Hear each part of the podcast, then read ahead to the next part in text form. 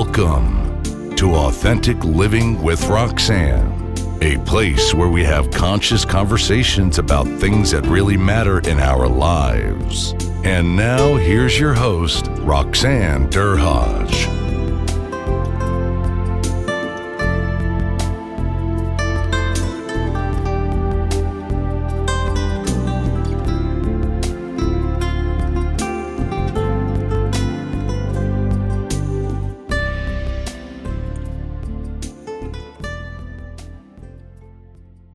It's Roxanne Derhodge. I'm a mental health and wellness specialist and a corporate leadership executive coach.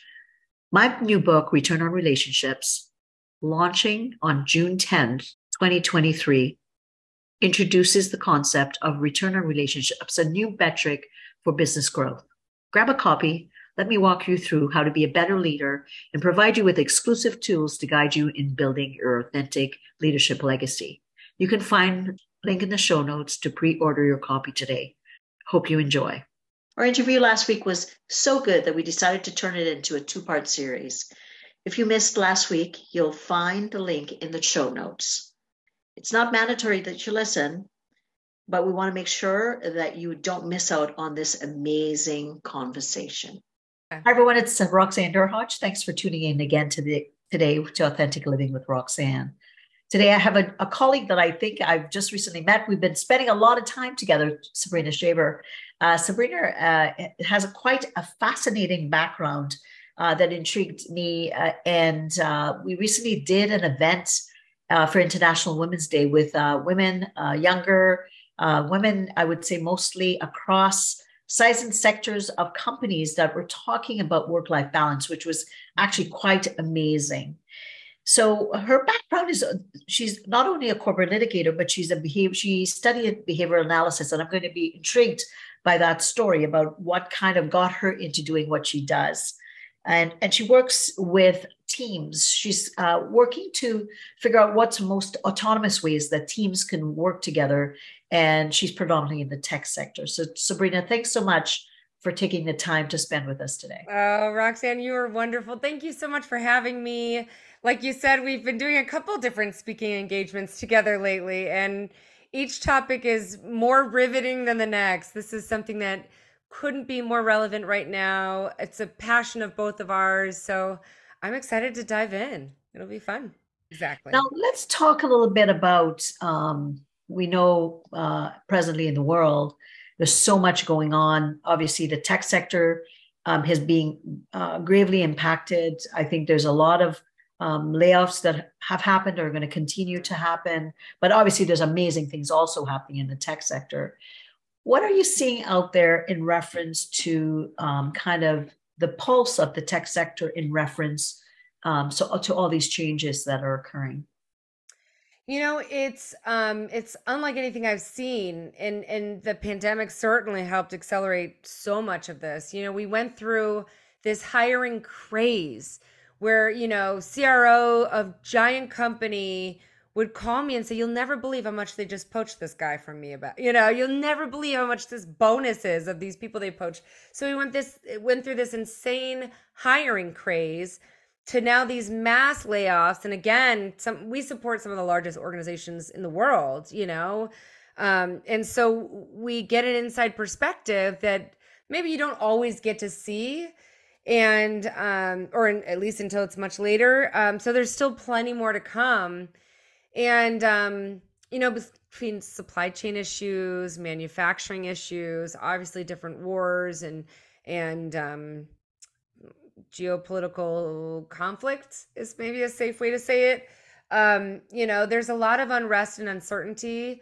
And i think um, in fact i was just reading some you know some research on this literally just yesterday um, you know, what people are looking for now are resilient teams, helping mm-hmm. retain the talent that they do have, because you have to do the same, if not more, work with less.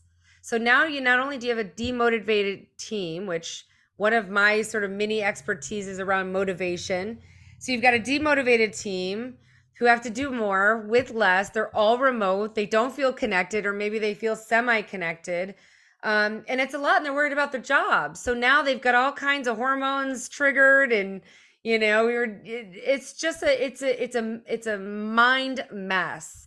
And so um from a team's perspective, from a leadership perspective, even as folks who are who are teammates who are influencing the culture of their teams, people want to feel like they're being invested in. Enablement has never been more important. You know, here's the other interesting thing is the tech industry is is rapidly moving to solution sales. We're not talking about, hey, look at this really cool new widget that spins even faster than this widget that we sold you last year. Or hey, it's it's tech refresh time you've had that stuff for 3 years, let's get you a new box.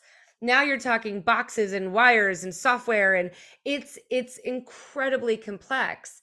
And now not only are you selling to IT people, you're selling to OT to the business side of things. So you have brand new relationships you need to make who have totally different interests and you're worried about your job. it's mm-hmm. a total cluster, but in in these kinds of times comes an enormous amount of opportunity if you can leverage it if you can get on you know if you can get a hold of it and so part of it is you know if we can enable our teams and show them look we're invested in you you're important to us it also equips them with the right skills so that they can be successful. Sometimes I say to my team, like if I've got a salesperson who maybe hasn't had a sale in a minute, I'll say, you just need a win. As humans, sometimes we just need a win. And so I've noticed that the more you can invest in your people, and enablement is probably one of the strongest ways you can do that right now because it can be remote, it can be funny, you can have prizes, you can do gamification, you can be silly and still learn. It kind of ties in all those different pieces while still kind of telling them without telling them, I'm invested in you, you're worth investing, so your job is a little bit safer. Those are the kinds of things that I'm seeing really work when it comes to retaining talent and nurturing a culture for growth and more success? So, lately obviously i'm sure you've dealt with some companies where they've had massive layoffs and oh, and oh, yeah. and, and they've you know they've got these teams and this people they're worried probably about retaining who's who's left obviously i often say that you know you have to take care of as much of the people that are left behind as the people that are about to go or who have left right? You really have to address that. So tell me some of the things that you've seen that people have done poorly mm. um, at, at, this time and some things that people really like you talked a lot about enablement um, hybrid uh, you know is, is hybrid an option again or is it are people mostly staying remote or how are they kind of i often say we're human beings. We need connection. We need we need that fun. We need um, right. to be able to, to, to, you know just to laugh and giggle about nothing and not talk about work sometimes because work always gets done. So what are some of the things that people aren't doing or haven't done so well that you've seen and some of the things that they should start considering? Because from what i'm hearing kind of this lag from you know with with things with the recession and all the other things that's happening globally it may be a couple of years before we kind of get back to a, a space of kind of consistency I think it'll be a minute. I do think it'll yeah. be a minute. And I think we'll see some roller coasting. We'll see some peaks. And, you know, I think this is not going to be a, a, steady downward state. I think we're going to, you know, see ebbs and flows. At least maybe that's a little Pollyanna of me, but that's what I anticipate. Um, some things I'm seeing like absolutely don't do. You know, there's this, there's this narrow uh, piece of the IT industry and, and they tend to be more your legacy leaders.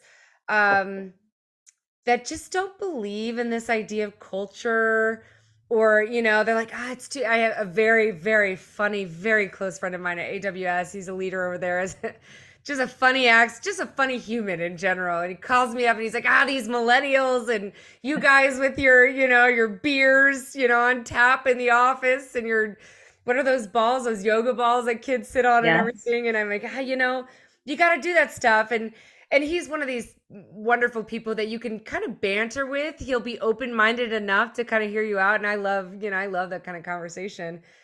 And so, you know, we were talking about it, and he's like, okay, so maybe I do see some value.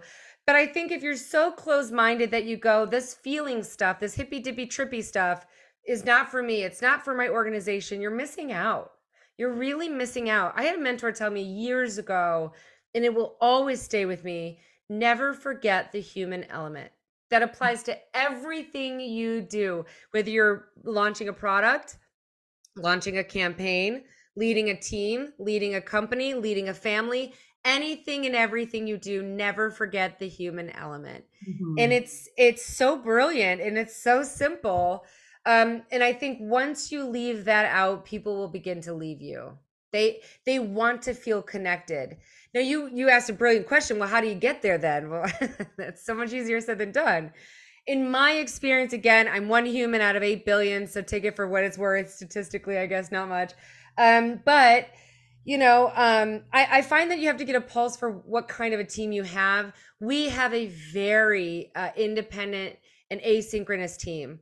They are all over the world. In fact, I have very few people who live in like close pockets other than like in New York and Chicago and Idaho. I ironically we've got a ton of people in Idaho right now. Um, but you know, some in UK kind of stuff. But they're they're so they're such a you know dispersed team. It's nearly impossible for us to get together. And a lot of organizations still have a travel ban. You know, many of the largest tech companies that we support have a travel ban right now so, you know, get the pulse. Some like doing happy hours. You know, if you're supporting a team that maybe there's people who are sober on the team, or maybe whatever, it just depends. Maybe you do something different, like they've done different cooking things and stuff like that. That's not my team per se. So we have these fun little traditions that we do around Continuum. You know, we always say we love Mondays. I personally, as a human, love Mondays. It's when I have my most energy it's hard for me to sleep in on Mondays. Like right around 5 a.m., I'm like, let's go. Five, you know, five o'clock on Friday, I'm beat, but 5 a.m. on Monday, I'll never be sharper for the week, you know? And so whenever anything good happens, we say, what is it, Monday or something? So we have all these like little inside jokes in our team that make us feel connected. Like it's, it's us, you know, it's just us. And um, the other one, like another example of something kind of just us that we do is we have this fun fact Friday and everybody just says some random fact about themselves and it can be hilarious the stuff that these people put out there. And i remember uh, maybe last friday or two fridays ago um, i had just forgotten about it. And somebody said what are we not doing fun fact friday? And this is one of those like crabby engineer types where you're like you hate this right? And he's like no where's where's fun fact friday? And then another um very, very serious engineer. You know, she and I were on a call with a client, and she's like, I got to tell you, we had this Fun Fact Friday, and this came out. So, again, it, it's um, finding things that work for your team. We're a very humor based team. So, we love to send out silly jokes and things like that. Um, we also tend to be a very clean team, but some can, you know, take, I would take a pulse of where your team is at, make it anonymous I'm known for doing polls. I love polls. I love knowing where are people at and ask open-ended questions. What's something mm-hmm. that would make you feel more supported? What do you feel like you're missing from this team? What's something that, you know, would be kind of fun that you think we need to do? Um, and I, I think that also shows I trust you and I care about you. And I would really like to make sure that what I'm doing supports you. It's it's almost like the business love language. You know, what's your business love language? And so if you're not familiar with that, what is it, Gary Chapman, right? right? I think that was he's the author, wrote a book that outlines these four or five love languages. And um, so anyway, so I, I think that there's love languages in business. So if you can identify how your team feels most connected and supported mm-hmm. that's how you can get them to really be able to communicate work to work together better communicate better together trust each other more and be able to say things like hey i screwed up or hey i have no idea how to handle this. Can you help me? Right for so the main thing that they need to feel is safe regardless right? And and I, i'm always cognizant because obviously with companies you're busy and you go from project to project that you know you actually slow down to reflect right. um, and honor the time about the project that you've because obviously there's probably a couple kind of knocking at the door that you need to get to to really sometimes just recognize some of the um, basic things that you've done like to celebrate have you know some kind of celebration or to highlight who's done what like if somebody yes. stepped up in a way maybe it's a, not a skill that they're very good at but you really see that they've excelled you know in a particular area. Th- those simple simple things mean so much because uh, the person may not think that anybody stops to realize wow you know this person's not so good with this but they they they put it together. And the fact that even you as a leader or even at a somebody else within their peers, even if it's not coming from, say, someone like you, like the CEO, but coming from allowing, creating a space or the context for people to say, hey, by the way, Sabrina, I realize that you're, you know, maybe not so microscopic with XYZ, but I saw that you did this and this and this on this project. Wow. How did you make it happen? Right. To allow that person also to share their space and to say, you know, this is what happened for me. So and so actually kind of helped me out and they were on the phone with me. And it really allows the, that element, like you said, of cross pollination of, um, you know, that we're, we are good people. Right? right. And right. that we all step up. And yes, sometimes it's not so pretty when things are going well. Um, but we always we all survive it and we always you know support each other in a way that gets us to the to, to the endpoint that we need to. And I think that's something that I know as, as a, you know, a leader myself in the various roles I've played, or just for the really, really good leaders that I've interviewed for my books, that they, they they're consistently in some way stopping to reflect yeah. how is it that I am recognizing others? Because I may be the type that's so quick that I move on to certain things but you know it may be that the person doesn't want to be called out in the meeting but you know if you send them you know something like a favorite xyz um, you know coupon for something or send them a nice email they're better with that and that keeps them connected so like to your point what's the pulse of who's around you and what are you doing to ensure that everybody is feeling good in their lane Right. And the things that you reinforce or point out to the whole team, like, hey, Julia did this great thing, or guess what Mark did yesterday, or whatever. Um, if you can tie it to something that they think they're even decent at, it'll mean more to them. There's a lot of science behind that. But it also shows the rest of the team what's important to you. It sets the tone for this is what we stand for. This is what we mm-hmm. stand for. And um, I just recently, you know, we had um, a client needed our help on something. It was kind of a mess, you know, they'd, but they were trying to also get a promotion at the same time. So we were trying to make sure that we could make them look as great as possible while cleaning up this mess behind the scenes that another team, it was just got very complicated. Uh, that's why they pulled us in was to uncomplicate it. So anyway, so, um, so you know one of the one of the folks on our team was up really late working on this stuff and was trying to collaborate with the client. And so the next morning you know i'm seeing emails going back and forth at like 11 o'clock at night. And and we are very i mean i don't check email on saturday and sunday. You will not get me. If it's an emergency you got to text me because i will not see your email. We are mm-hmm. very and it's very important to me that i set that example like no you need family time. We've got to shut off at some point. So it's pretty rare for someone to be working that late not that we set hours for the most part. I go, look, you're an adult, figure it out. If you want to email at 4 a.m. or 4 p.m., you know, as long as it's done, do it. Um, but anyway, so I saw that back and forth and I reached out to the team and it was a plug for that person. And then how honored I was that we've established ourselves to be this kind of an advisor, that these mm-hmm. these are the kinds of problems we're helping people solve, that they can come to us with their biggest problems saying, I really want this promotion. This other team that I'm connected to screwed it up. I can't make them look bad, but I also can't look bad myself. Can you help me fix it? And without a gripe, without anything, we go, no problem. You want to talk at nine o'clock at night? You got it.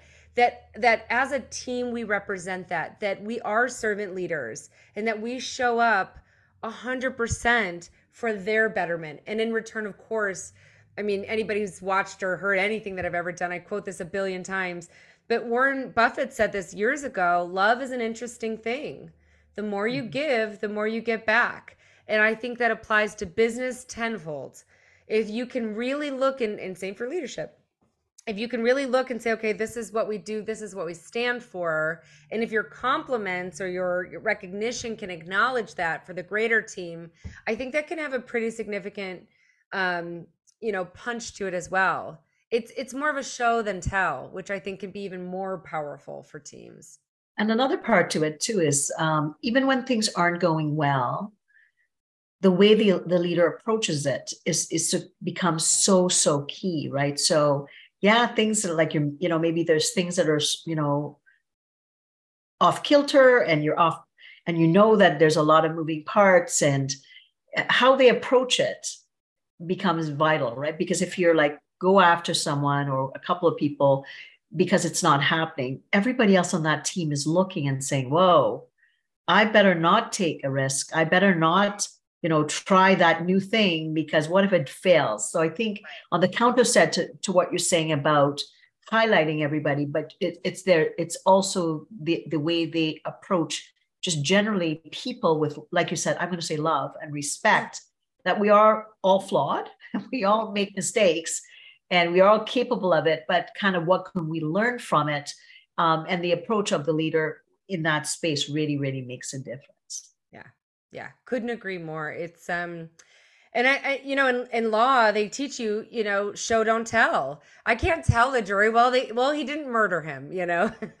That doesn't work. You have to show with evidence. And and the way our brains work um you know that's very effective. So by doing something like that you're telling your team you know this is a safe spot you you're okay mm-hmm. to try new things here or to your point your words words matter your words could be saying this is not so safe you mm-hmm. cannot try new things here or you cannot come to me or you cannot blah blah blah blah so especially as um you know again words matter especially as you're choosing how you want to influence your team you have to be pretty intentional about those things because the impact is much bigger than we realize so sabrina i know we're almost at time but what i want to i would like you to speak to any CEOs, um, either in the tech sector or just you know people that are going through.